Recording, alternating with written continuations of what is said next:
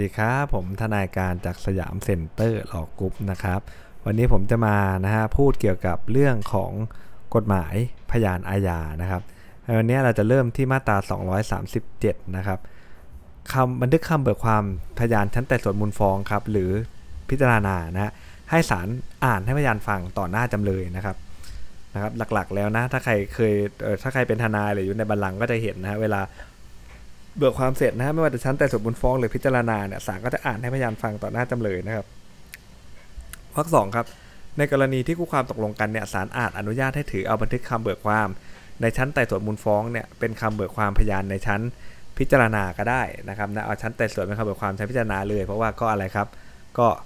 นะอาจจะเหมือนกันถูกไหมครับ แต่ทีเนี้ยนะฮะนะครับ โดยที่พยานไม่ต้องเบิกความใหม่นะหรือให้พยานตอบคาถามค้านของจำเลยไปได้ทันทีเลยนะครับ เว้นแต่ในข้อหาความผิดที่กฎหมายกำหนดตาโทษอย่างต่ำจำคุกตั้งแต่ 5 ปี หรือโทษหนักกว่านั้นนะฮะก็คือจะขนานไปกับมาตรา 176 ใช่ไหมครับ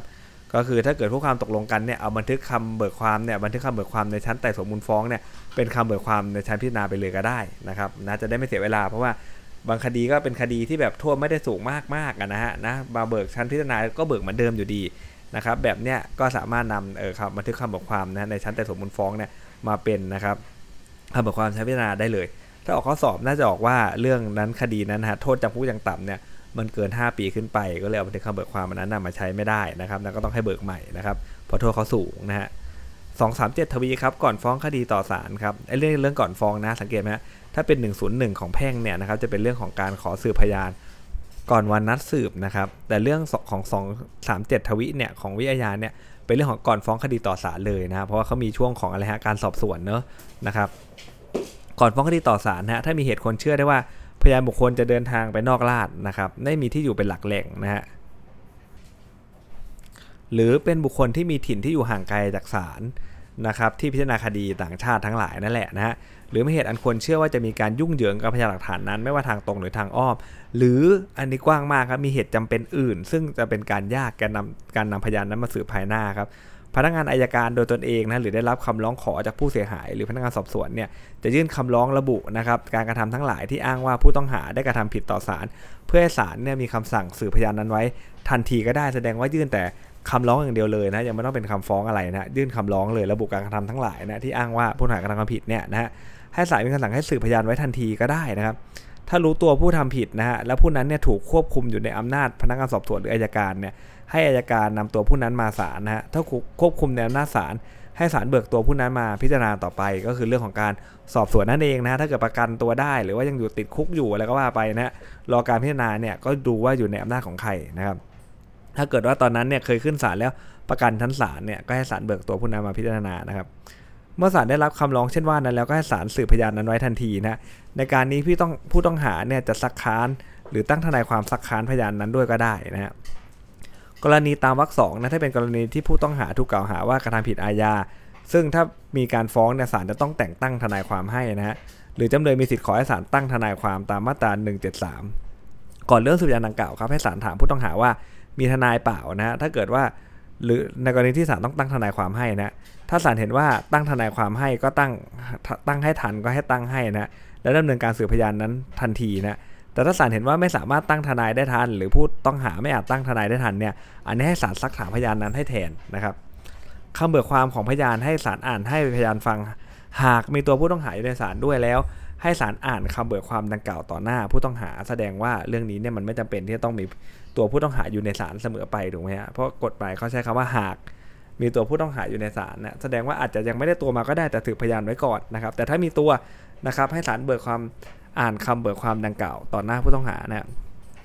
ถ้าต่อมาผู้ต้องหาถูกฟ้องว่าเป็นจำเลยในการกระทำความผิดอาญานั้นเนี่ยก็ให้รับฟังคำพยานดังกล่าวในการพิจารณาคดีนั้นได้นะครับ ในกรณีผู้ต้องหาเห็นว่านะหากตนถูกฟ้องเป็นจำเลยแล้วบุคคลซึ่งจำเป็นจะต้องนำมาสืบเป็นพยานของตนเนี่ยจะอะไรครับ เดินทางนอกราชนาจักรไอ้เรื่องนี้ก็คือเป็นสิทธิ์ของผู้ต้องหาบ้างแล้วถูกไหมครับถ้าถูกฟ้องและไอ้คนที่จะนำมาสืบเป็นพยานเนี่ยที่จะเป็นประโยชน์กับฝั่งเขาเนี่ยนะครับจะเดินทางไปนอกราชนะไม่มีที่เป็นหลักแหล่ง หรือเป็นบุคคลที่มีสินที่อยู่ห่างไกลจากศาลที่พิจารณาคดีครับ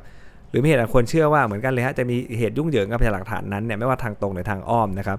หรือมีเหตุจำเป็นอื่นใดอันเป็นการยากแก่การนำพยานนั้นมาสืบในภายหน้านะผู้ต้องหานั้นจะยื่นคำร้องต่อศาลนะโดยแสดงเหตุผลความจำเป็นนะเพื่อให้ศาลมีคำสั่งอนุญาตให้สืบพยานบุคคลนั้นไว้ทันทีก็ได้นะครับ เมื่อศาลเห็นสมควรนะให้ศาลมีคำสั่งอนุญาตให้สืบพยานนั้นนะและให้แจ้งให้พนักงานสอบสวนและอายการที่เกี่ยวข้องทราบ ในการสืบพยานดังกล่าวเนี่ยอายการก็มีสิทธิ์ที่จะซักค้านพยานนั้นได้นะครับ และให้นำความในวรรคสามวรรคสี่วรรคห้ามาใช้บังคับ โดยอนุโลมนะครับ แล้วก็นำบทบัญญัติมาตรา 172 ตีเนี่ยนะครับมาใช้บังคับโดยอนุโลมแก่การสืบพยานที่เป็นเด็กอายุไม่เกิน 18 ปีด้วยนะครับ238นะฮะต้นฉบับเอกสารเท่านั้นนะที่อ้างเป็นพยานได้นะครับ ต้นฉบับเท่านั้นนะแต่ถ้าหากต้นฉบับไม่ได้ครับสำเนาที่รับรองว่าถูกต้องหรือพยานบุคคลที่รู้ข้อความก็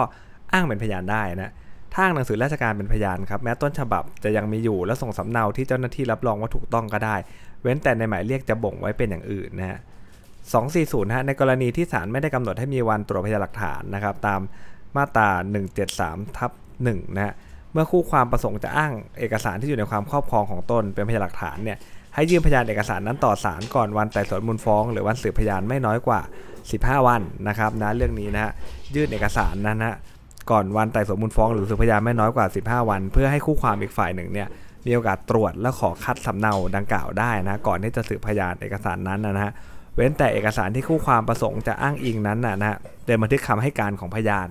นะครับ โดยหลักแล้วเนี่ยต้องส่งก่อนนะครับ ก่อนเอ่อก่อนวันสืบไม่น้อยกว่า15 วัน เว้นแต่มันจะเป็นคำให้การของพยาน หรือเอกสารที่ปรากฏชื่อ หรือที่อยู่ของพยานก็คือการไปข่มขู่พยาน การไปเอ่อนมน้าวนะให้เงินให้เงินพยานอะไรเงี้ยนะครับนะเขาก็จะไม่ให้ ส่งเอกสารที่ปรากฏชื่อที่อยู่ของพยานก่อนนะก็จะมาส่งในวันสืบเลยนะเมื่อศาลเห็นสมควรสั่งเป็นอย่างอื่นเนื่องจากสภาพและความจำเป็นแห่งเอกสารนั้นนะครับในกรณีที่ไม่อยู่ในบังคับที่ต้องส่งเอกสารตามวรรคหนึ่งนะฮะหรือมีเอกสารใช้เป็นพยานหลักฐานในชั้นศาลเนี่ยให้อ่านหรือส่งให้คู่ความตรวจดูนะฮะถ้าคู่ความฝ่ายใดต้องการสำเนาศาลมีอำนาจสั่งให้ฝ่ายที่อ้างเอกสารนั้นเนี่ยส่งสำเนาให้เอกฝ่ายหนึ่งได้ตามสมควรนะครับ ถ้าคู่ความฝ่ายใดไม่ส่งเอกสารตามวรรคหนึ่งหรือสำเนาเอกสารตามวรรคสองนะครับหรือไม่ส่งพยานเอกสารหรือพยานวัตถุตาม 173ทับ2วรรคหนึ่งเนี่ยให้ศาลมีอำนาจไม่รับฟังพยานหลักฐานนั้นเว้นแต่ศาลเห็นว่าเป็นกรณีเพื่อประโยชน์แห่งความยุติธรรมเนื้อหรือการไม่ปฏิบัติดังกล่าวเนี่ยไม่ได้เป็นไปโดยตรงใจนะครับและไม่เสียโอกาสในการดำเนินคดีของคู่ความอีกฝ่ายหนึ่งนะครับนี่ก็จะเป็นเรื่องของการยื่นเกี่ยวกับเรื่องของสำเนานะครับนะครับสำเนา หรือว่าตัวของพยานเอกสารในคดีอาญานะครับ 241 ครับ สิ่งใดใช้เป็นพยานวัตถุต้องนำมาศาลนะแค่นี้เลยนะครับ แต่ว่าทางปฏิบัติก็ไม่ได้เคร่งครัดตามนี้เป๊ะๆเนะมันแค่บางอย่างแค่นั้นแหละบางอย่างก็เป็นรูปภาพได้นะครับนะไม่ใช่ว่าโอ้โหของกลางคือยาเสพติด 100 ตันก็ต้องยกมาศาลนั่นก็ไม่ใช่นะครับ ต่อไปเป็นเรื่องของผู้เชี่ยวชาญนะครับตามมาตรา243 ผู้ใดโดยอาชีพหรือไม่ใช่ก็ตามไม่มีการเชี่ยวชาญในการใดๆ เช่นวิทยาศาสตร์แล้วก็ว่าไปการแพทย์หลักๆนะหรือกฎหมายต่างประเทศก็ได้นะครับ ซึ่งความเห็นของผู้นั้นอาจมีประโยชน์ในการวินิจฉัยคดีการสอบสวนแต่สวนมูลฟ้องหรือพิจารณานะครับอาจเป็นพยานในเรื่องต่างๆ ได้นะ เป็นต้นว่าอะไรครับตรวจร่างกายจิตใจผู้เสียหาย ผู้ต้องหาจำเลยตรวจลายมือนะทำการทดลองหรือกิจการอื่นๆก็ได้นะฮะ ผู้เชี่ยวชาญเนี่ยอาจทำความเห็นเป็นหนังสือก็ได้ครับ แต่ต้องส่งสำเนาดังกล่าวให้ศาลและผู้ความอีกฝ่ายหนึ่งทราบ และต้องมาเบิกความประกอบด้วยนะฮะหนังสือนั้นนะครับ เว้นแต่มีเหตุจำเป็นหรือคู่ความไม่ติดใจนะในการจะซักถามผู้เชี่ยวชาญนั้นศาลจะให้รับฟังความเห็นเป็นหนังสือดังกล่าว โดยผู้เชี่ยวชาญไม่ต้องมาเบิกความประกอบก็ได้นะครับ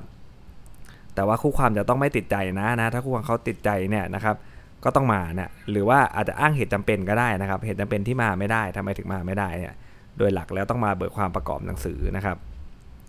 ในกรณีที่ผู้เชี่ยวชาญต้องมาเบิกความประกอบครับให้ส่งสำเนาหนังสือดังกล่าวต่อศาลในจำนวนที่เพียงพอไม่น้อยกว่า 7 วันนะเพื่อให้คู่ความอีกฝ่ายหนึ่งมารับไปใช่ไหมให้เขาไปดูก่อนคุณเรื่องอะไร ยิ่งเรื่องการพงการแพทย์เนี่ยคุณต้องส่งก่อนนะนะครับเขาจะได้มาอ่านก่อนได้นะว่ามันเรื่องอะไรกันแน่ไปถามเพื่อนถามเพื่อนเป็นหมงเป็นหมออย่างงี้ใช่ไหมฮะไปถามเขาก่อนว่าเรื่องเนี้ยมันเขียนอย่างเงี้ยมันจริงไม่จริงมันถามอะไรได้บ้างไม่อยู่ดีมาส่งวันสืบเลยทนายไม่ใช่หมออ่านดูก็ ก็อาจจะไม่ได้เข้าใจครบทุกประเด็นถูกไหมฮะว่าว่าไอ้เรื่องเอกสารทางการแพทย์นี่เป็นยังไงบ้างเนี่ยนะครับเขาเลยบัญญัติว่าต้องส่งในจำนวนล่วงหน้าก่อนไม่น้อยกว่า7วันก่อนเบิกความนะครับในการเบิกความประกอบเนี่ยผู้เชี่ยวชาญจะอ่านข้อความที่เขียนมาก็ได้ไม่เป็นไรเลยเพราะเขาไม่ได้มาเบิกเป็นประจักษ์พยานใช่ไหมเบิกจากความรู้เขาว่าบางทีสูตรเอยสมการเอยก็ให้เขาอ่านก็ได้นะครับ ไม่ได้มีผลเสียอะไรเลยนะครับนะสำหรับวันนี้ก็จะมีเพียงเท่านี้นะฮะตัวบทที่สำคัญของพยานอาญาที่น่าจะเอาไปออกข้อสอบได้นะครับ สวัสดีครับ